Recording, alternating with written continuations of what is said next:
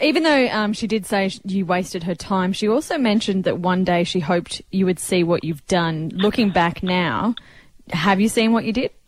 No, no, I've got no regrets in terms of how how uh, the, the experiment went out. And let's not forget the fact that it is an experiment as well. I did marry a complete stranger, and I think people tend to forget about that after they've seen a few episodes. But look, I, I, I have no regrets in terms of what I've done on the show. I, I tried my utmost and my best. There's a lot of things that you don't see, obviously.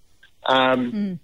You know, the relationship that Mishel or, or, Mishel made a few points last night about the fact that we always laugh. We're always laughing together and we have a lot of fun and all this sort of stuff. Well, you don't you don't see a lot of that because the reality is you're seeing a lot of the drama because that's what makes good TV, right?